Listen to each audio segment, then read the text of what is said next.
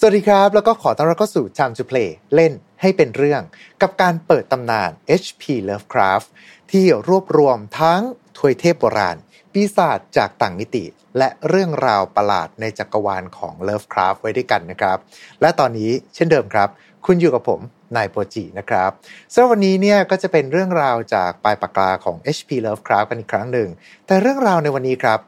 กลับเกี่ยวข้อง กับบุคคลที่มีความสำคัญในหน้าประวัติศาสตร์อีกท่านหนึ่งนั่นก็คือแฮร์รี่ฮูดินี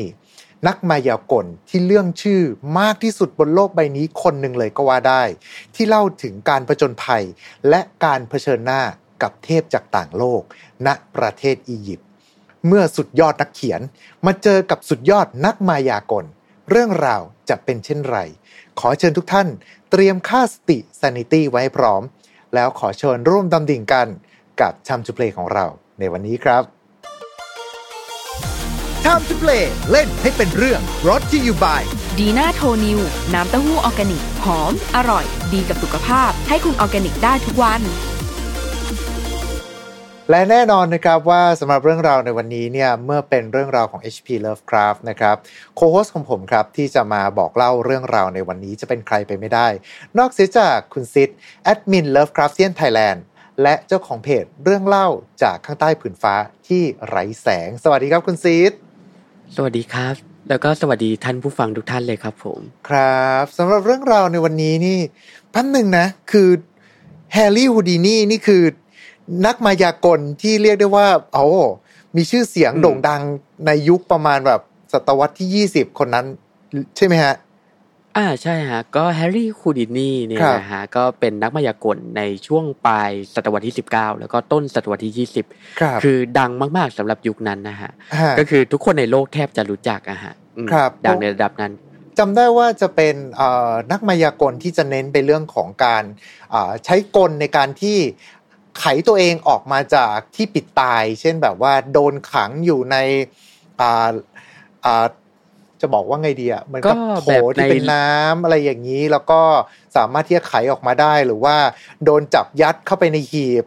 ซึ่งใส่เอาไว้อยู่ในเรือที่กำลังจะจม แล้วก็สามารถที่จะออกมาได้ประมาณนี้ ใช่ฮะ ก็จริง ๆ จะเรียกว่าเป็นนักมายากลก็ไม่รู้จะถูกนะ จริง ๆ ต้องบอกว่าเป็น escape artist นะฮะ อืมอ่าครับ เป็นปเป็นระมาณนั้นเป็นนักหลบหนีใช่เป็นนักลมหนีฮะอืมอ่าซึ่งส่วนใหญ่ถ้าเกิดว่าในยุคหลังๆ เวลาตอนที่เราดูจากสื่อต่างๆ เนี่ย พอพูดถึงนักมายากลที่แบบไขพัฒนาการออกมาได้ จากที่โดนจับมัดเอาไว้ห้อยหัวใส่ในแท้งน้ำสักพักหนึ่งอืมสามารถออกมาได้ก็คือจะเป็นการอิงมาจากรูปแบบกลที่แฮร์รี่ฮูดินีเนี่ย เป็นคนตั้งเอาไว้ ใช่ครับผมอืม โดยครับแฮร์รี่ฮูดินีเนี่ยก็จะดังหลายเรื่องนะครับจริง ๆ ก็คือว่าไอการที่เขาเป็น escape artist เนี่ยอืมแล้วเขาก็ยังไปแสดงหนังด้วยอืมแล้วก็ในเวลาเดียวกันนะก็แบบว่าเป็นพวกนักจับผิดแบบว่าพวกเอ่อพวกหมอดูหรือว่าอ่าพวกส่งเจ้าเข้าส่งอะไรอย่างนี้ด้วยอะฮะถ้าเกิดว่าเทียบในไทยก็จะสไตล์คล้ายๆกับหมอปลาอะไรประมาณนี้ที่แบบว่าคอยไปจับผิดพวกที่ใช้อวิชชาถูกไหมฮะ ใช่ครับผมใช่อืมก็คือว่าแฮร์รี่ฮูดินีเนี่ยครั้งหนึ่ง เขาจะไม่ได้แบบว่าสนิทกับเลิฟคราฟอย่างเดียวนะ เขาจะไปสนิทกับนักเขียนดัง ๆ อย่างท่านเซอร์อาร์เธอร์โคนันดอยล์ด้วยอ่าครับผม ซึ่งแน่นอนว่าการที่เขาเป็นเรียกได้ว่าเป็นนักมายากลระดับโลก แล้วมันเกิดอีท่าไหนถึงกลายมาเป็นว่ามีเรื่องราวที่เขียนโดย H.P. Lovecraft อันนี้มันคือมันคือนั่นแหละฮะมันคือเป็นแฟนฟิกหรือเปล่าหรือว่าอะไรยังไงครับ เดี๋ยวเรามาฟังเรื่องก่อนดีกว่า เดี๋ยวเราค่อยมาสรุปกันอีกทีว่าจริง ๆ มันเป็นยังไง อ่าได้ครับดีผมไหมสำหรับเรื่องอ่าราวครับนี้ผมมีชื่อว่าอะไรครับเอ่อเรื่องสั้นเนี่ยนะฮะณปัจจุบันเราก็มักที่จะเรียกกันว่า under the pyramid อืมอืมโดยไอ้เรื่องสั้นเนี่ยถูกตีพิมพ์เป็นครั้งแรกในปี 1924 ในครับนิตยสารเวียเทลอืมโดยในคราวนั้นน่ะเขาก็จะแปะชื่อไว้ว่าคนเขียนเนี่ย คือแฮร์รี่ฮูดินีอืมโดยเรื่องเล่าเนี่ย ตอนแรกอะฮะ มันก็จะถูกเขียนขึ้นคล้ายแบบว่า journal อะก็คือแบบว่าคล้ายบันทึกการเดินทางอะไรประมาณเนี้ยฮะครับ คล้ายแบบว่าคุณฮูดินีมาเขียนบอกเล่าประสบการณ์ตอนครั้งที่เขาแบบว่าไปอียิปต์อะอืมให้กับท่านผู้อ่านได้ฟัง อืมเขาก็เล่าว่าในช่วงประมาณปี1910อะนะฮะ ครับ ขณะที่ตัวเขาเองแล้วก็ภรรยากำลังเดินทางจากยุโรปไปยังออสเตรเลีย อืม ก็คนสมัยก่อนอะเวลาเขาจะเดินทางจากยุโรปไปออสเตรเลียเนี่ยเขาก็ต้องไปทางเรือใช่ไหมครับแล้วก็เขาก็ต้องผ่านทางคลองสุเอซอะอืมอืมแล้วไอ้คลองสุเอซเนี่ยก็จะตัดผ่านลงไปทางอียิปต์ใช่ไหมฮะจากครับเมดิเตอร์เรเนียนเนี่ยก็จะไปทางอียิปต์ซึ่งคุณฮูดินี่เนี่ยก็ได้มีโอกาสที่จะหยุดแวะที่อียิปต์อืมครับ แล้วก็ในระหว่างที่เขาอยู่ที่อียิปต์เนี่ย คุณฮูดินี่เนี่ยก็ได้มีโอกาสพบเจอกับไกด์นำเที่ยวคนหนึ่ง ที่มีชื่อว่าคุณอับดุลเรอิชเอลด็อกมานโหชื่อยาวมาก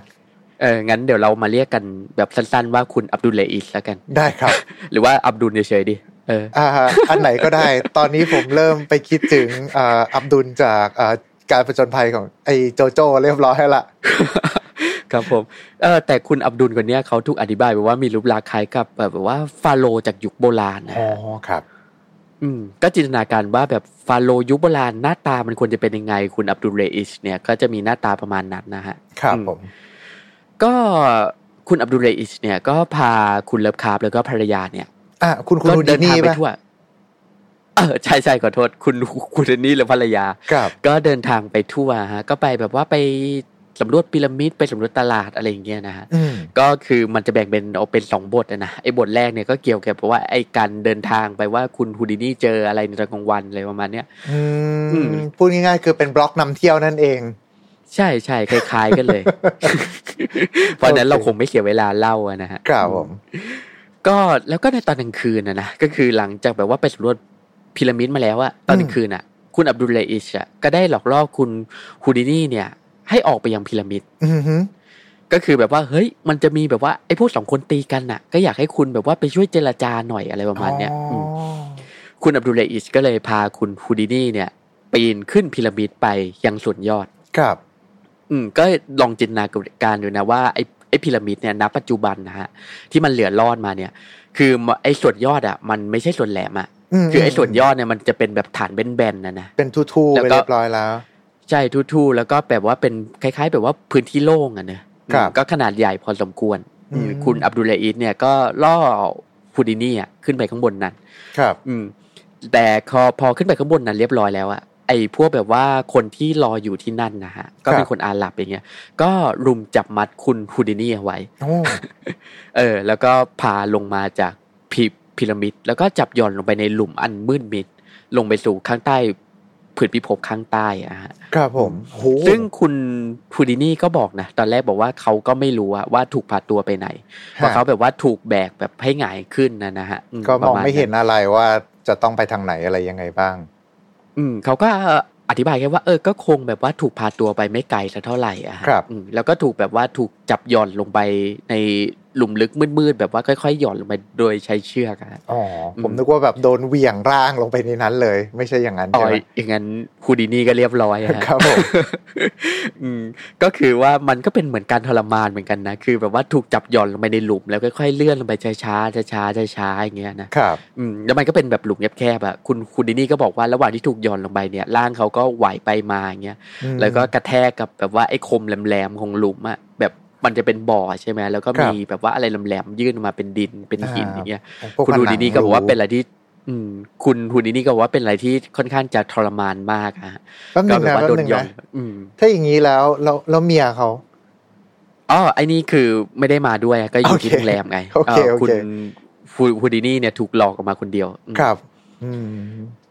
ก็ท่ามกว่าเออแล้วก็ในขณะที่แบบว่ากำลังถูกหย่อนลงมานะฮะแบบว่าก็โดนกระแทกไปเยอะมั้งแบบหัวอาจจะกระแทกด้วยตัวกระแทกด้วยอย่างเงี้ยครับคุณดูดินี่ก็เลยแบบว่าเห็นนิมิตประหลาดอะอ่าอ่าฮะของอุ้งตีนสัตว์สีเหลืองที่พยายามจะยื่นเหยียดออกมาจากเอ่อที่ยื่นเหยียดออกมาจากข้างใต้ผืนผิวพิภพเนี่ยเพื่อครับที่จะมาจับตัวเขาเอาไว้อ่าฮะอืมแล้วนอกจากเนี้ยเขายังแบบว่านิมิตเห็นพูดผีปีศาจของอียิปต์ด้วยอ่าฮะแล้วก็พวกนักบวชของอียิปต์โบราณน่ะที่มีศีรษะเป็นสัตว์ครับ อืมแล้วก็จะแล้วเขาก็จะนิมิตเห็นคุณอับดุลลาห์เลอิชเนี่ยในชุดของฟาโรห์จากยุคอียิปต์โบราณด้วย อืม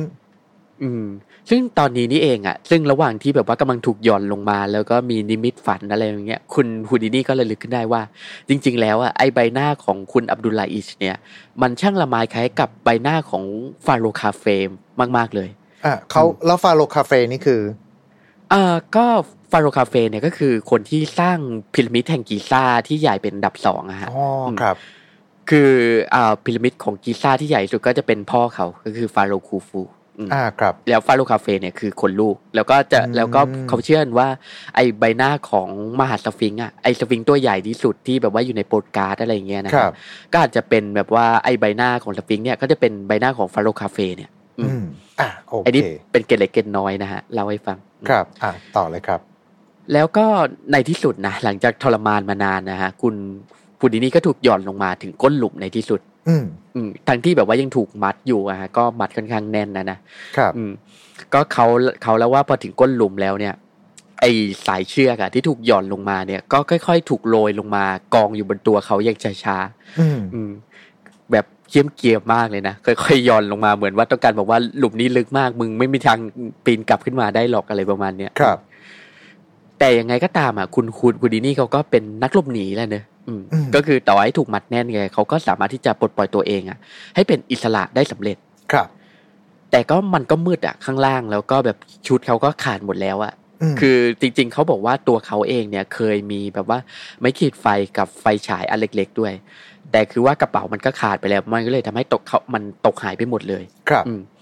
แต่อย่างไรก็ตามอะท่ามกลางความมืดอะนะฮะในใต้พิภพอะมันก็ยังมีสายกระแสลมอยู่อืมก็เหมือนที่เขาสอนกันเลยเนอะบอกว่าแบบว่าถ้าติดอยู่ในถ้ำมืดอะไรอย่างเงี้ยแล้วหลงทางไม่รู้จะไปยังไง ก็ให้ตามทิศทางของลมไป อืมอืมซึ่งคุณคูดินี่เนี่ยก็ทำอย่างเดียวกัน ก็คือเขาก็ตามเดินตามทิศทางของลมไป เพราะเขาเชื่อว่าไอ้สายลมเนี่ยอาจจะนำพาเขาไปสู่ทางออก ครับ อืม ซึ่งในระหว่างที่เดินเดินไปเนี่ยไอ้สายลมเนี่ยมันก็เริ่มที่จะพัดโถมแรงขึ้นแรงขึ้น แล้วก็ภายใต้ความมืดมิดเนี่ยคุณฮูดินี่อะก็ก้าวผ่านอายาคือมันก็ไม่ได้ก้าวพลาดหรอกอยู่อยู่คืออยู่ดีๆ มันก็ในความมืดนะนะก็ทำให้แบบว่าเขาก้าวลงไปแบบถึงตรงบันไดอย่างเงี้ยเออแล้วเขาก็มองไม่เห็นนะอืมก็ทำให้เขาพลัดร่วงลงไปตามขั้นบันไดข้างใต้ความมืดมิดอือืม แล้วก็ในในที่สุดอะฮะเขาก็มาถึงห้องโถงพิธีกรรมโบราณแห่งหนึ่ง ครับอืมที่ยังแบบว่าพอมีแสงสว่างให้เห็นอะไรอย่างเงี้ยนะฮะอืมคือมันก็เป็นแบบว่าอารมณ์คล้ายๆแบบว่าโถงพิธีกรรมโบราณเลยอะแบบว่าคล้ายสุสานอียิปต์โบราณนะนะฮะประมาณนั้นแบบว่ามี hieroglyphic อะไรสลักเต็มไปหมดเลย อืม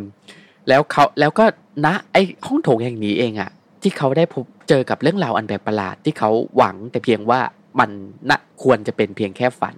ครับอืม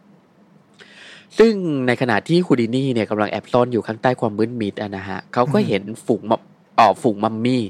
เป็นอ่าฝูงเลยนะอืมฮ่าฮ่าที่มีร่างเป็นเหมือนกับมนุษย์ แต่กับมีศีรษะเป็นสัตว์เนี่ยปรากฏตัวขึ้นอืมอืมแล้วในมัมมัมมี่กลุ่มเนี่ยก็ถูกนำมาโดยฟาโรคาเฟ่อืมที่หน้าตาเหมือนอีคุณอับดุลนั่นแหละครับและก็ราชินีผีดิบในโตคิสอ่าฮะ โดยไอ้ฝูงมัมมี่อะแล้วก็ฟาโรห์แล้วก็ราชินีเนี่ยก็คือได้เดินทางมายังห้องโถงพิธีกรรมแห่งเนี้ย เพื่อที่จะมอบข้าวของสักการะต่างๆ ให้กับบางสิ่งเนี่ยที่ซ่อนอยู่ข้างใต้ความมืดมิดของห้องโถงแห่งนั้น ครับ อืม ซึ่งครูวูดีนี่มองว่า ไอ้เจ้าสิ่งที่ได้ปรากฏตัวขึ้นเนี่ย ออกมาเพื่อที่จะรับของสักเอ่อสักการะอะไรเงี้ย ก็คืออสุรกายห้าเสียน เป็นสุรอสุรกายห้าหัว อืม ประมาณนั้นนะฮะฮะ ก็ด้วยความตกใจอะนะก็แบบ เอ้ย ตัวประหลาดบ้าอะไรว่ามีต้องห้าหัวเขาก็เลยได้วิ่งหนีออกมาโดยสัญชาตญาณอืมอืมซึ่งเขาก็แบบไม่รู้ทางออกหรอก แต่ก็ตกใจอะ ก็เลยวิ่งหนีครับอืมแล้วก็เอาชีวิตรอดมาได้อืมแล้วก็สามารถที่จะกลับขึ้นสู่ผิวพิภพได้สำเร็จ ครับ อืมก็โดยหลังจากที่เขาแบบว่ากลับไปแจ้งตำรวจนะนะฮะเกี่ยวกับเรื่องการละถูกลักพาตัวไป แล้วก็ได้แบบว่าตรวจสอบร่างกายเรียบร้อยแล้ว ฮูดินี่ก็ได้เริ่มที่จะแบบว่าสงสงบสติอารมณ์ลงได้อะนะฮะแล้วก็พยายามที่จะบอกตัวเองว่า จริง ๆ แล้วอะไอ้เรื่องราวทั้งหมดอะที่เขาเจอมาเนี่ยมันเป็นแค่ภาพหลอนน่ะมันเป็นแค่ภาพความฝันแบบเขาหมดสติไปอะนะฮะใช่ไหมแล้วก็แบบว่ามันอาจจะเป็นแบบว่า ไอความฝันระหว่างที่เขาแบบว่าหมดสติไปเนี่ย แต่อย่างไรก็ตามอะเมื่อนึกย้อนไปดีๆอะถึงไอ้อสุรกายห้าหัวที่เขาเจอในฝันเนี่ยครับเขาเชื่อว่าไอ้แท้จริงแล้วอะมันไม่ใช่หัว แต่จริงๆแล้วมันคืออุ้งเท้าอะฮะมของอสุรกายขนาดยักษ์ที่มีหน้าตาคล้ายกับสฟิงค์คือจริงๆแล้วที่เห็นไม่ใช่หัว แต่ว่าเป็นอุ้งเท้า เป็นนิ้วเท้าทั้งห้าอย่างนั้นเหรอใช่เป็นแบบว่าอุ้งเท้าสัตว์นะฮะที่มีขนาดใหญ่มากจนเหมือนอสุรกายเลยอะครับอืมก็แปลว่าไอ้ สฟิงค์ตัวเนี้ยมันต้องมีขนาดแบบใหญ่เบ้อเลอเลยอะฮะประมาณอืนั้นมโดยคุณ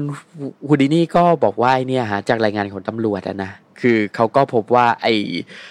เอ่อช่องทางลงข้างใต้สฟิงค์หรืออะไรเงี้ยมันก็ยังแบบว่าถูกปิดไว้อยู่ดีอืมครับคุณคุณดินี่ก็เลยเชื่อว่า จริง ๆ แล้วอะไอ้เรื่องราวทั้งหมดเนี่ยมันเป็นเพียงแค่ฝันเท่านั้นแหละคงไม่ใช่เรื่องจริงหรอกเพราะถ้าเกิดมีจริงมันก็ควรจะเป็นเรื่องน่ากลัวใช่ไหมที่มีไอ้อสุรกายอะไรอย่างเงี้ยหลบครับซ่อนอยู่ข้างใต้พีระมิดอะอืม และนี่ก็คือเรื่องราวโดยคร่าวๆทั้งหมดนะฮะของ Under the Pyramid อืมอืมอืมคำถามข้อแรกเลยคือ ครับผม ถ้าเกิดมีใครสักคนหนึ่งบอกว่า เฮ้ย คุณคุณดูสิเขามีคนตีกันอยู่ยอดพีระมิดอะไปดูกันหน่อยไหมอืมใครมันจะไปวะแหมก็แบบว่ามันก็เป็นเรื่องราวต่างแดนนะเนอะแบบแล้วก็สมัยนั้นมันก็ไม่มีอินเทอร์เน็ตไม่มี Google นะเนอะแบบว่ามันก็อาจเป็น culture อะไรแปลกๆก็ได้ ก็ไม่รู้เหมือนกันคงสนใจแล้วผมแค่ฟังแล้วรู้สึกว่าแบบยิ่งเราไปอยู่ต่างแดนแล้วบอกเฮ้ยดูสิมีคนตีกันอยู่ทางนู้นนะไปดูกันไหมไม่ลาก่อยอืมเอาโอเคแต่กลับมาเรื่องราวนี้กันบ้างดีกว่านะครับ กับ Under the Pyramid เนี่ยสำหรับเรื่องราวนี้ทำไมถึงกลายมาเป็นเรื่องของ HP Lovecraft ได้ทั้งนั้นที่ตะกี้นี้ทางฝั่งของคุณซิดเองก็บอกว่ามันคืออาผู้แต่งเขาบอกว่าเป็นแฮร์รี่ฮูดินี อืมงั้นก็มาฟังเกี่ยวกับความเป็นมาของเรื่องกันดีกว่านะครับคือความเป็นมาของไอ้เรื่องสั้นเรื่องเนี้ยมันเกิดขึ้นก็เมื่อคุณเจสซีเฮนิเบิร์กครับคืออีตาเนี่ย เป็นเจ้าของ นิตยสาร Weird Tales อะฮะครับก็ที่นิตยสารที่แบบว่าเรื่องสั้นของเลิฟคราฟไปลงอะนะฮะประมาณนั้น คือแบบว่าอีตาเฮนเนเบิร์กเนี่ยก็ต้องการที่จะแบบว่าสร้างกระแสนิยมให้กับนิตยสารของเขาอะอ่าเออฮะก็คือแบบว่ามันเหมือนแบบขาลงอย่างเงี้ยคนอ่านน้อยลงขายได้น้อยลง ก็อยากที่จะแบบว่าเพิ่มความนิยม แล้วก็ในจังหวะนั้นอะอืมแฮร์รี่ฮูดินี่อะก็กำลังดังฮ่าฮ่าก็คุณ เฮนเนเบิร์กเนี่ยก็เลยบอกว่า เออ เดี๋ยวคุณฮูดินี่มาเป็นนักเขียนประจำของนิตยสารดีไหมอะไรประมาณอ่าเนี้ยฮะอืม แล้วก็สองคนเนี้ยก็คุยกันก็เลยไอเนี่ย ตอนแรกอะก็ตกลงว่าจะให้คุณฮูดินี่เนี่ย ได้เขียนแล้วประสบการณ์การประจนภัยที่เขาเคยเจอมาก่อนในอียิปต์ครับให้กับผู้อ่านได้ฟังเป็นเหมือนการอืมเปิดตัวคอลัมน์อะไรประมาณเนี้ยครับ อืม แต่คุณฮูดินี่ก็ไม่ใช่นักเขียนอะเขาเป็นอืมนักมายากลครับ คุณเฮนเนเบิร์กเนี่ยก็เลย ตัดสินใจที่จะเอาไอ้ประสบการณ์ของคุณฮูดินี่เนี่ย ไปให้กับไปจ้างให้กับคุณเลิฟคราฟได้เขียนอ่าฮะอ่าพอในช่วงนั้นคุณเลิฟคราฟเนี่ยก็เริ่มดังพอสมควร ก็ไม่ใช่ดังหรอกก็เป็นนักเขียนประจำพอสมควรแหละครับสำหรับนิตยสารฉบับเนี้ยซึ่งมันก็มีเรื่องตลกอย่างนะคือไอประสบการณ์แรกอะฮะที่คุณฮูดินี่อะเล่าให้กับเอ่อคุณเฮนเนเบิร์กแล้วก็เลิฟคราฟได้ฟังอะพอคุณเลิฟคราฟได้พอคุณเลิฟคราฟได้อ่านหรือฟังแล้วอะ ก็คิดว่าไอ้เฮียมันต้องไม่ใช่เรื่องจริงแน่ๆเลย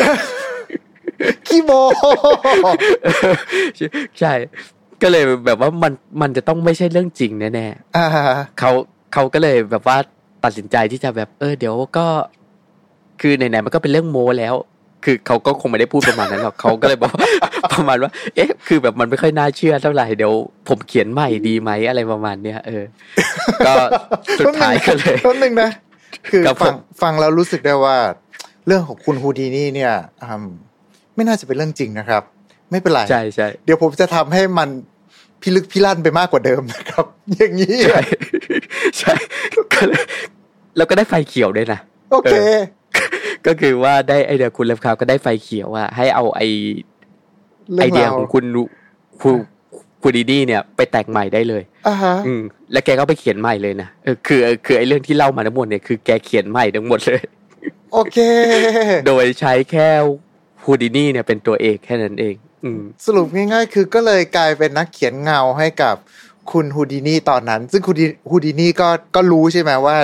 อะอะไอเรื่องที่เล่ามาไม่ผ่านหรอกเหรออืม ก็ยังไงดีล่ะ เออมันเดี๋ยวเรามาเล่า เหตุการณ์ระหว่างที่เขียนก่อนดีกว่า เพราะมันครับก็น่าตลกเหมือนกันอะยังก็ไงคือยังไงว่า ไอ้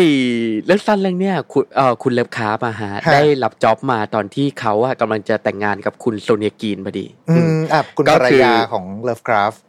อ่าก็คือว่านางเป็นใครเนี่ยถ้าเกิดใครใครสนใจก็ไปย้อนกลับฟังไอ้บทประวัติของคุณเลิฟคราฟเอาละกัน ได้ครับ เราก็ไม่เล่าซ้ำก็คือว่าคุณเลิฟคราฟอะกำลังจะเดินทางไปนิวยอร์กเพื่อแต่งงานกับคุณโซเนียกรีนอืม เออ แล้วคือเขาก็เขียนเรื่องสั้นเสร็จเรียบร้อยแล้วล่ะไอ้เรื่องสั้นเนี่ยเขียนเสร็จอืมเรียบร้อยแล้ว แล้วก็มันจะเดินทางไป แต่อืมปัญหาก็คือ ไอ้ก่อนที่จะเดินทางไปอะฮะ เรื่องสั้นมันหายอะอ้าวต้นฉบับหายเออเออ ไอ้ต้นฉบับบทไอ้เรื่องแรกไอ้คราวแรกสุดเลยอะมันหายไปครับก็เลยทำให้ในช่วงระหว่างหลังจากที่เขาแต่งงานกับโซเนียกรีนแล้วอะแล้วก็ไปฮันนีมูนกันนะฮะครับเขาใช้ช่วงเวลาฮันนีมูนทั้งหมดเลย เพื่อที่จะเขียนไอ้เรื่องเนี้ยขึ้นมาใหม่อืม นั่นแหละฮะ ก็เลยทำให้แบบว่ายังไงดีแล้วก็ระหว่างฮันนีมูนเนี่ยก็ไม่เชิงว่าจะได้กินน้ำผึ้งพระจันทร์ซะทีเดียว ก็ต้องมาใช้ชีวิตนั่งงมอยู่กับเครื่องพิมพ์ดีดเพื่อที่จะเขียนไอ้เรื่องสั้นเรื่องเนี้ยขึ้นมาถ้างั้นใหม่พออีกเข้ารอบใจหนึ่งอืมพอเข้าใจแล้วว่าทำไมโซเนียกรีนถึงสุดท้ายเขาทิ้งเลิฟคราฟไปนะอืมครับผมเอาโอเคโอเค ก็เลยเป็นเรื่องตลกตลกๆซึ่งกลายเป็นว่าแฮร์รี่ฮูดินี่ก็เลยเหมือนกับแบบชอบเรื่องราวนี้มาก อืมก็คือในคราแรกอะครับ ผลงานชิ้นนี้นะ ก็คือจะมอบเครดิตอะให้กับเอ่อฮูดินี่เพียงคนเดียวครับนะคือก็ยังไม่มีใครรู้ว่าว่า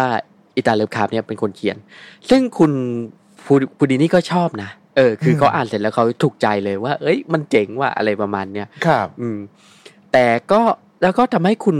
ฮูดินี่เนี่ยก็คือแบบอยากที่จะเสนออะฮะให้คุณเลิฟคราฟอะมาเป็นนักเขียนผีประจำของเขาเลยอืมอืมก็คือเป็นนักเขียนประจำตัวของเขาเลยอะเป็นช่วยเขียนบอกเล่า Ghostwriter เรื่องราวอะไรมันเนี่ยใช่ครัเขียนบผมเขียนเรื่องราวของฮูดินี่แต่ว่าไม่ได้มีชื่อในเครดิต แต่ว่ากลายมาเป็นฮูดินี่แทนที่จะเป็นคนลงว่าเป็นนักเขียนเรื่องราวนั้น อืมใช่ครับผม แต่ก็ถ้าเกิดถ้าเป็นอย่างนั้นจริงๆอะชีวิตของคุณเลิฟคราฟก็จะสุขสบายกว่า ที่เรารู้กันอยู่พอสมควรนะใช่อืมพอพอไอ้เรื่องสั้นเรื่องเนี้ยจริงๆอะคุณเลิฟคราฟได้ไปร้อยเหรียญเลยนะเออ ครับ ซึ่งในยุคนั้นคือก็ถือว่าเออได้เงินเยอะมาก เป็นเงินก้อนใหญ่มากๆเลยอะฮะอืมครับ แต่มันมีปัญหาอย่างก็คือ ยังยังไม่ทันที่แบบว่าจะได้มา co-op กันอย่างจริงจังอะฮะฮะคุณก็อย่างที่รู้กันว่าแฮร์รี่ฮูดินี่เนี่ยได้เสียชีวิต ลงเสียก่อน ในช่วงประมาณปี 1925 หรือ 26 เนี่ยแหละอือืมผมไม่แน่ใจปีก็คือว่าเอ่อไอ้นี่ขอเล่านิดนึงละกันครับไม่ยาว คือคุณฮูดินี่อะฮะก็ไปแสดงอยู่ที่หนึ่งอะนะคือเขาก็มีอาการป่วยอยู่แล้วอะแล้วก็หลังจากที่แสดงเสร็จอะฮะเขาก็แบบว่ามีคนมาทักเขาอะก็คือคุณฮูฮูดินี่อย่างเงี้ยบางทีเขาก็แบบว่ามีการแสดงเก่งท้องอะนะแบบว่าโดนต่อยไม่เจ็บอะครับเออ ประมาณแบบว่าแบบนักบวชเส้าหลินอะไรวะเนี่ยอ่าฮะนะ เออแต่ก็มีคนมาทักเขาอะแล้วก็บอกคุณคือแฮร์รี่ฮูดินี่ใช่ไหมคุณแฮร์รี่ฮูดินี่ก็ทักว่าใช่ เออ แล้วคนแล้วคนที่มาทักเนี่ยก็บอกว่าลองลุกขึ้นยืนหน่อยได้ไหมคุณฮูดินี่ก็แบบว่าก็ลุกขึ้นยืนอย่างงงๆอะนะอ่าแล้วก็ในจังหวะแบบไม่ทันตั้งตัวเนี่ย ก็คนที่ทักนั่นแหละก็ต่อยพลั่กเข้าให้ครับที่ท้องของคุณแฮร์รี่อืมฮูฮูดินี่นั่นแหละอืมฮะ แล้วก็เป็นต้นเหตุทำให้เขาป่วยหนัก แล้วก็เสียชีวิตในเวลาต่อ oh my อ่าซึ่งเชื่อว่าตอนแรกอะฮะคือคุณฮูดินี่ที่เขาแบบว่าออกอาการแบบไม่ค่อยสบายเนี่ยจริงๆก็อาจจะเป็นแบบว่าไส้ติ่งอักเสบอยู่แล้วอะครับแล้วพอโดนต่อยเนี่ยก็คือเรียบร้อยเลยอืมอืมอันนี้ก็เป็นเกร็ดเล็กเกร็ดน้อยเล่าให้ฟังว่า ก็คือว่าพอคุณฮูดินี่เสียไปชีวิตของคุณเลิฟคราฟก็นั่นแหละอืมแต่ก็เป็นอย่างที่เราเล่าไปในประวัติศาสตร์อืมแต่ถ้าเกิดว่าเขาได้ไปร่วมกับฮูดินี่จริง อืมๆอาจจะไม่มีผลงานอย่าง Call of Cthulhu โผล่ออกมา แล้วเราอาจจะเขาอาจจะเป็นนักเขียนที่สุขสบาย แต่เราก็จะอืมไม่รู้จักกับ Lovecraft ก็เป็นไปได้นะคุณ นั่นแต่สิ ก็เป็นไปได้เหมือนกันนะเออหเพรือราะว่าดูดูจากใน list แล้วนี่คือ เป็นเรื่องเรื่องเนี้ยเป็นเรื่องที่เขาเขียนก่อนอ่า Call of Cthulhuก่อนที่ใช่จะเป็นครับผมการจัดตั้งจักรวาลอ่าเทพต่างโลกด้วย อาจจะมีใช่ครับบางผมบางองค์โผล่มาก่อนหน้านี้แล้วก็ตาม แต่ว่าพอมาเป็นแบบเนี้ยคือเขาอาจจะอาจจะกลายมาเป็น อาจจะกลายเป็นนักเขียนที่เราอาจจะไม่ได้ยินชื่อเขาอีกเลย แต่ว่าในทางกลับกัน เราอาจจะได้ยินเรื่องราวประหลาด เราอาจจะเปลี่ยนจากรายการที่จะคุย HP Love Cloud เรามาพูดคุยว่าด้วยเรื่องของนวนิยายของแฮร์รี่ฮูดินีกันนะครับ อืม แบบไง Incredible Adventure of Harry Houdini อะไรประมาณเนี้ยเอออาจจะอารมณ์ประมาณนั้นนะแต่ฟังแล้วก็แบบว่า ก็ก็พูดยากแหละ ก็พูดยากแหละ แต่ว่าอืมก็กลายเป็นว่าการร่วมมือกันของสองสุดยอดหนึ่งนักเขียนหนึ่งนักมายากลก็สุดท้ายก็มีแค่เรื่องนี้เรื่องเดียวเท่านั้น ใช่ครับผม อ่าอืมเฮ้ย แต่ว่าในเมื่อมาทำจูเพลแล้วมันต้องพูดถึงเจาะถึงนั่นก่อนดีกว่า เจาะถึงเรื่องเออเทพโบราณที่มันปรากฏตัวดีกว่า อย่างในรอบนี้เราก็จะเห็นว่า โอ้ มีหลากหลายมาก ไม่ว่าจะเป็นทั้งชา l สฟิงค์มีทั้งฟาโรคาเฟ่แล้วก็อืมมีทั้งอ่านิโตคริส หรือว่าบางบางตำราก็จะเรียกว่าไนโตคริสกัน อืม เดี๋ยวเราจะมางั้นเราเจาะมาดีกว่า มาเริ่มที่ตัวละครไหนดี เอาเป็นตัวละครที่แบบว่าอธิบายสั้นที่สุดก่อนแล้วกันอ่าครับเพื่อให้ ผู้ผู้ฟังท่านผู้ฟังเสียแบบ sanity น้อยที่สุดครับ ก็เอามาเริ่มที่ฟาโ o คาเฟ่ก่อนแล้วกัน อือืมมก็คือในเรื่องเนี่ยเขาจะใช้เขาจะเขียนว่าฟาโ o คิเฟนอืมก็คือเป็นอีกชื่อหนึ่งอะนะฮะครับ ก็คือฟาโ o คาเฟ่เนี่ยจะเป็นฟาโรห์ในราชวงศ์ที่สี่ในสมัยอาณาจักรเก่า อืมอืม ก็คือในอียิปต์โบราณนะนะมันก็มีหลายยุคใช่ไหมฮะ ซึ่งครับไอ้ยุคอาณาจักรเก่าเนี่ยก็จะน่าจะเป็นยุคที่สามหรือยุคที่สี่เนี่ยแหละนะครับในช่วงประมาณแบบว่าสองพันกว่าปีก่อนคริสตกาลนะนะฮะอืมซึ่งฟาโรห์คาเฟ่เนี่ยก็จะเป็นลูกชายของฟาโรห์คูฟู ซึ่งอืมฟาโรห์คูฟูเนี่ยก็คือผู้สร้างมหาพีระมิดแห่งกิซ่านะครับไอ้ที่เราคุ้นกันแล้วก็ฟาโรห์คาเฟ่คนเนี้ยก็จะเป็นคนที่สร้างเอ่อมหาพีระมิดที่ใหญ่เป็นอันดับสองอืม ก็ทำให้ฟาโรห์คาเฟ่คนเนี้ยจะเป็นคนที่ค่อนข้างโด่งดังพอสมควรในประวัติศาสตร์ครับ แล้วก็เป็นฟาโรห์ที่มีตัวตนอยู่จริงอืมนะฮะแล้วก็อย่างที่ตะกี้นี้ทางกุศิตว่ามาก็คือ คาดการณ์กันว่าเอ่อสฟิงค์ตัวที่เรามักจะเห็นกันตัวที่จมูกมันหายอะก็น่าจะได้เค้าโครงมาจากฟาโรห์คาเฟรเนี่ยแหละ ใช่ครับผมก็ เขาเชื่อว่านะฮะเชื่อว่าใบหน้าเนี่ยอาจจะเป็นของฟาโรห์คาเฟรหรือถ้าไม่ใช่แล้ว ก็อาจจะเป็นใบหน้าของฟาโรห์องค์อื่นก็ได้อืมครับเออ แล้วสฟิงค์เนี่ยมันไม่ได้มีตัวเดียวนะไอ้นี่แบบว่าก็เล่าเสริมนิดนึงว่านอกจากเอ่อมหาสฟิงค์แล้วอะฮะ The Great Sphinx อะก็จะมีแบบฟาโรห์ตัวเล็กตัวน้อยอะอยู่เต็มไปหมดเลย ครับ ในในละแวกโบราณสถานนะฮะอืมแล้วตัวละครต่อมายังไงดี ก็ ไนโตคริสแล้วกัน อ่า ไปไปที่ตัวเหล่าดูเทพๆหน่อย ก็อ่าตะกี้ฟาโรห์ละอ่าในตัวคริสในตัวคริสหรือว่านี่ตัวคริสเนี่ยหลายๆคนก็อ่าถ้าเกิดเคยเล่นเกมอย่าง Fate/Grand Order มาก็น่าจะรู้เพราะว่ามันก็จะเป็นหนึ่งในตัวละครที่โผล่มาในเกมด้วย แต่ว่าถ้าประวัติจริงๆล่ะครับ ของนิโตคริสอืมไนโตคริสเนี่ยนะฮะถูกเชื่อเคยถูกเชื่อว่าเป็นราชินีองค์สุดท้ายของราชวงศ์ที่หกแห่งอาณาจักรเก่าครับอืมก็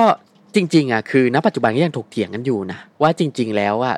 ตัวนางเนี่ยมีตัวตนอยู่จริง ใน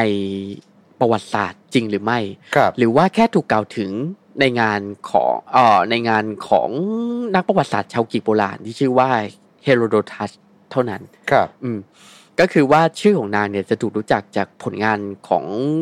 นักประวัติศาสตร์ชาวกรีกคนเนี้ยแหละ อืม อืม โดยตำนานของไนโตคิสนะฮะ คือวีรกรรมเด่นๆของนางเลยอะ จะถูก จะเป็นวีรกรรมที่ถูกเล่าว่าคือสมัยของนางอะนะฮะพี่ชายของนางอะคือเคยเป็นฟาโรห์อียิปต์มาก่อน แล้วก็ถูกสังหารนะโดยพวกบออบริวารหรือขุนนางอะไรประมาณเนี้ยฮะครับก็เลยทำให้แบบนางเจ็บแค้นมากอะพอก็คือว่าพอพี่ชายของนางตาย แล้วนางก็ได้ขึ้นมาเป็นฟาโรห์คนต่อมา อืม นางก็ตัดสินใจที่จะแก้แก้แค้นให้กับพี่ชายของนางครับด้วยการเชื้อเชิญไอ้พวกที่มีแบบว่าส่วนร่วมในการสังหารนะฮะพี่ชายของนางอะมาร่วมในงานเลี้ยงอะอยู่รวมกันภายในโถงใต้ดินครับ ก็คือไอ้โถงใต้ดินเนี่ยจะถูกสร้างขึ้นเป็นพิเศษเลย ใกล้กับแม่น้ำนายอืมแล้วก็พอไอ้ทุกคนเนี่ยมาร่วมงานเลี้ยงหมดแหละ ก็จัดการที่จะนางอะก็สั่งให้ปิดทางเข้าออกทั้งหมดเลยครับแล้วก็ให้ผันน้ำอะจากแม่น้ำไนล์อะเข้าไปท่วมไอ้โถงโถงใต้ดินเนี่ย เพื่อที่จะฆ่าทุกชีวิต เพื่อล้างแค้นให้กับพี่ชายของนาง ครับ อืม เนี่ยคือวีรกรรมเด่นของไนโตคริสอืมอืมแล้วซึ่งในเรื่องเล่าอะนะฮะอ่า หมายถึงในเรื่องเล่าของคุณ Lovecraft มันนะฮะอืมครับ ก็จะได้อธิบายว่าไนโตคริสเนี่ยจะเป็นราชินีผีดิบที่ครองคู่อยู่กับเอ่อฟาโรห์คาเฟร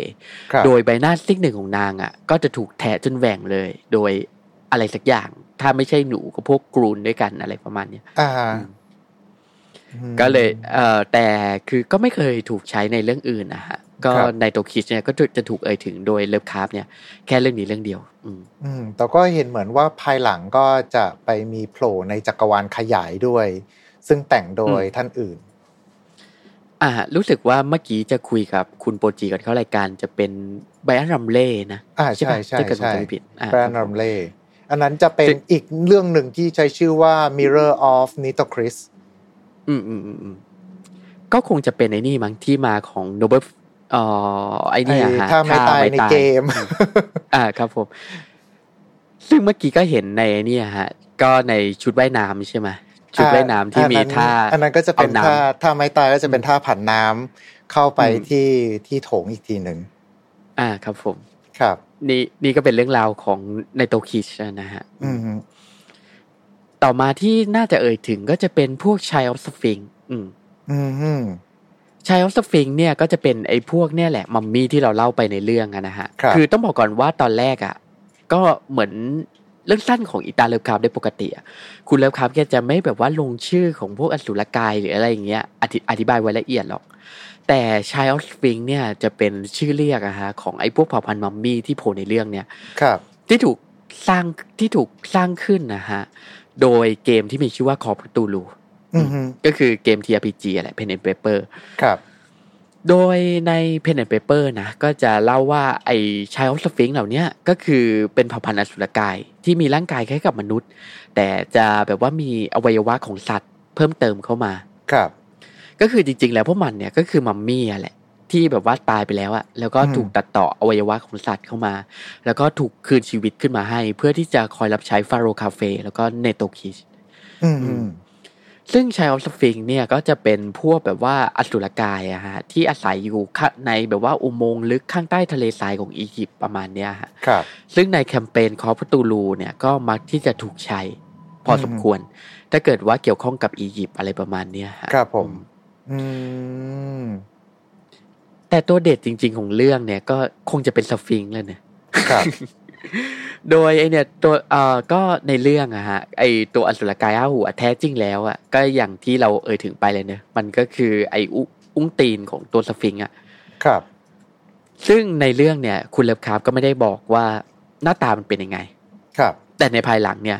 ก็เหมือนชายออฟสฟิงนั่นแหละ มันก็ถูกต่อเติมเรื่องราวออกไป จนกลายเป็นตัวเอ่อตัวละครอีกตัวหนึ่งที่เรียกว่า The Faceless Sphinx อืมฮึ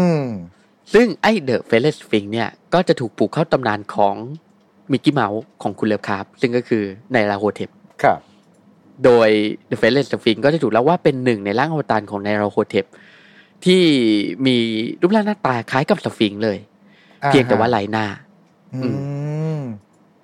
คือไอ้ส่วนหน้าของมันก็อาจจะเป็นแบบว่าเป็นอะไรกลวงๆหรือว่าก็เป็นอะไรที่ซับซ้อน ยากที่จะมองรูปลักษณ์ได้เลยประมาณเนี้ยฮะครับส่วนอุ้งตีนของมันก็จะถูกปกคลุมด้วยขนสีเหลืองครับแล้วก็ปลายนิ้วของมันเนี่ย ก็จะมีลักษณะคล้ายกับระยางที่เหยียดยื่นออกมา อืมฮึอืมซึ่งร่างอวตารของในลาโวเทปร่างเนี่ยก็จะแบบว่าสถิตอยู่ลึกลงไปอะฮะภายในแบบว่าวิหารลึกข้างใต้สฟิงค์เพื่อรอพิรอแบบว่า คือจะปรากฏตัวขึ้นเฉพาะในช่วงที่มีพิธีกรรมบูชายันนะฮะครับ อย่างเช่นที่แบบว่าคุณคูดินี่ไปพบอะฮะในเรื่องสั้นประมาณนั้นอืมก็คืออีตาในลาโฮเทปเนี่ยก็จะมีร่างอวตารเยอะนะฮะไอ้ครับร่างเนี่ยก็จะเป็นหนึ่งในร่างอวตารเหล่านั้นอืมไอซีฮะซึ่ง The f a i r y Sphinx เนี่ยนะฮะ ก็แบบว่าจะถูกเอาไปใช้ด้วยในแบบว่าในเรื่องราวอย่าง Pathfinder อืม ในเกม Pathfinder นะฮะครับก็จะมีตัวละครที่ชื่อคล้ายกันที่มีชื่อว่าอเลคาเกาอืมแล้วก็ในเกม Pathfinder เนี่ยก็จะมีไอ้นี่ด้วยก็จะมีลัทธิ Cult of เอ่อ Faceless Sphinx ด้วยอืมครับประมาณนี้ ซึ่งก็ไอ้พวกเนี้ยก็ได้รับแรงบันดาลใจมาจากไอ้เนี่ยแหละ The f a i r y Sphinx ที่มีต้นฉบับมาจาก Lovecraft เนี่ยแหละอืมครับอืม ซึ่งถาถ้าถามว่าไอ้ Face ไอ้คำว่า Faceless เนี่ยมันถูกเกี่ยวโยงมาได้ยังไง แล้วเกิดขึ้นได้ยังไง ผมว่ามันน่าจะมาจากเรื่องสั้นเรื่องหนึ่งอะฮะของคุณโรเบิร์ตบอชอะคนเขียนไซโคอะฮะครับก็คือการละครั้งหนึ่งอะแกเคยได้เขียนนิยายที่ชื่อ The f a t e s เอ่อ The f a t e s God ขึ้นมา ครับ ซึ่งมันก็เคยตีพิมพ์ลงในนิตยสาร The West Tale อะนะฮะ แต่ปีอะไรผมจำไม่ได้นะอ่าซึ่งมันจะเป็นอ่าขอเล่าคร่าวๆว่ามันเป็นเรื่องราวเกี่ยวกับชายคนหนึ่งอะที่ไปพบเจอกับเทวรูปประหลาดนะฮะ ซึ่งหลังจากได้เทวรูปประหลาดเนี่ยมาครอบครองแล้วเขาก็ถูกตามติดอะโดยไอ้เงามืดลี้ลับอะฮะ ครับแล้วก็สุดท้ายเรื่องก็จบตรงที่ร่างเขาเนี่ย ถูกฝังลงข้างใต้ผืนทราย แล้วก็โผล่มาแค่หัว แล้วเขาก็บ่นพึมพำว่า Nyarlathotep Nyarlathotep อะฮะก่อนที่จะตายไปอืมประมาณนี้ ก็เลยทำให้ไอ้แบบ The Faceless อะไรเงี้ยก็จะมาผูกเข้ากับตำนานของ Nyarlathotep แล้วก็ทำให้เกิดแบบว่า The Faceless Sphinx เนี่ยขึ้นมาอืม I see ครับอือืมก็เท่ากับว่านี่ก็คือจะเป็นเรื่องราวที่สุดท้ายกลายเป็นว่าเป็นการถูกเอาไปต่อยอดอีกได้เยอะแยะมากมายเลยทีเดียวนะฮะครับผมอืม ซึ่งคุณ Lovecraft เองเนี่ยก็ไม่เคยแบบว่าเอาเรื่องนี้ไปขยายนะอืมครับ เพราะคือตอนที่คุณ Lovecraft ที่มีชีวิตเนี่ยเขาคงคิดว่าเอ๊ะไอเรื่องเนี้ยมันเป็นเรื่องของ Harry Hou Houdini อะไรเนะอืมก็ไม่ได้มีชื่อของเขาอยู่ เพราะเราเพิ่งมารู้ทีหลังอะฮะตอนที่ไอ้เรื่องเนี้ยเอาไปถูกตีพิมพ์ซ้ำอะไรอย่างเงี้ยเขาถึงให้เครดิตกับ Lovecraft ทีหลัง อืมซึ่งในภายหลังเนี่ย ชื่อเรื่องก็อาจจะถูกเปลี่ยนไปด้วยเป็นเอ่อ Impassion with Faro อืม อืม I see ฮะก็มันจะไอเนี่ยเรื่องเนี้ยฮะจะมีชื่ออยู่หลายชื่อเหมือนกัน แล้วก็จะค่อนข้างมีหลายเวอร์ชันครับ แล้วก็จะมีแบบว่าถูกต่อยอดไปในจักรวาลขยายอะฮะก็อย่างเหมือนที่เล่าไปก็มีอย่าง Brian Lumley ฮะใช่ไหมที่เอาเรื่องในอืมในโตคิชไปขยายอะนั่นคแหรับละอืมอืม และนี่ก็คือเรื่องราวทั้งหมดของ Under Pyramid นะฮะ ครับผม แล้วก็ถือว่าเป็นเรื่องราวการผจญภัยร่วมกันระหว่าง H.P. Lovecraft แล้วก็ Harry Houdini ด้วยนะครับผม ก็จะทำให้เราเห็นได้เลยจากงานในครั้งนี้ว่า การเอาอินฟลูเอนเซอร์มาเขียนคอลัครัมบผมน์เป็นเรื่องปกติ มีตั้งแต่ไหนแต่ไรแล้ว ครับผมเพราะ เพราะสิ่งเพราะสิ่งสำคัญของนิยายก็คือใครเป็นคนเขียนฮะ ครับอะโอเค ก็น่าจะประมาณนี้นะครับ ของเรื่องราวของเราในวันนี้ ก็ยังไงก็ตามก็ต้องขอขอบคุณคุณซิดเป็นอย่างสูงเลยนะครับ ที่ได้มาร่วมพูดคุยกันในวันนี้ ขอบคุณมากเลยนะครับ ครับผมแล้วก็ขอบคุณท่านผู้ฟังทุกท่านที่อยู่ฟังกันจนจบเช่นกันครับ ครับทางจริงแล้วเนี่ยเรารู้สึกได้เลยว่าร่างของนาราโลเทปเยอะมากอืม เยอะจนกระทั่งรู้สึกว่าเดี๋ยวอาจจะต้องทำพอดแคสต์สักตอนหนึ่งตอนที่หน้าเลยก็ได้ครับเดี๋ยวค่อยดูกันเดี๋ยวค่อยดูกันก่อนว่าตอนหน้าจะเอาเรื่องอะไรดีเพราะว่าในคอมเมนต์มานี่ผมนั่งอ่านทุกคนคือแบบ มีหลายคนขอเรื่องนั้นเรื่องโน้นเรื่องนี้มาเนี่ย หรือว่าแบบอ่าอะไรนะ Lovecraft Country อย่างเงี้ยอยากให้แบบว่ามาอืมมาช่วยตีความให้หน่อย ผมก็ เออเดี๋ยวขอเวลาหาไปนั่งดูก่อนนะครับอ่าโอเค ก็ประมาณนี้ก็เช่นเดิมนะครับ ขอบคุณทุกทท่านด้วยเช่นเดียวกันสำหรับการติดตามรับชม หรือว่ารับฟังกันไม่ว่าจะเป็นช่องทางใดก็ตามนะครับ ถ้าจะเป็นการไม่รบกวนเกินไปฝากกดไลค์กดแชร์กด subscribe กด follow ตามช่องทางที่ทุกท่านกำลังรับชมกันอยู่ แล้วก็ถ้าจะเป็นการดีก็เข้ามาที่ YouTube แล้วก็พิมพ์คอมเมนต์กันเข้ามาได้ครับเพราะว่ายังไงก็ตามเนี่ยเข้าไปตามอ่านทุกๆคอมเมนต์กันเลยทีเดียวนะครับ แล้วก็ยังไงก็ตามเอาไว้เจอกันใหม่โอกาสหน้าำหรับทำ to play วันนี้หมดเวลาลงแล้ว เอาไว้เจอกันวันนี้ขอบคุณแล้วก็สวัสดีครับ Time to play เล่นให้เป็นเรื่อง presented by ดีน่าโทนิว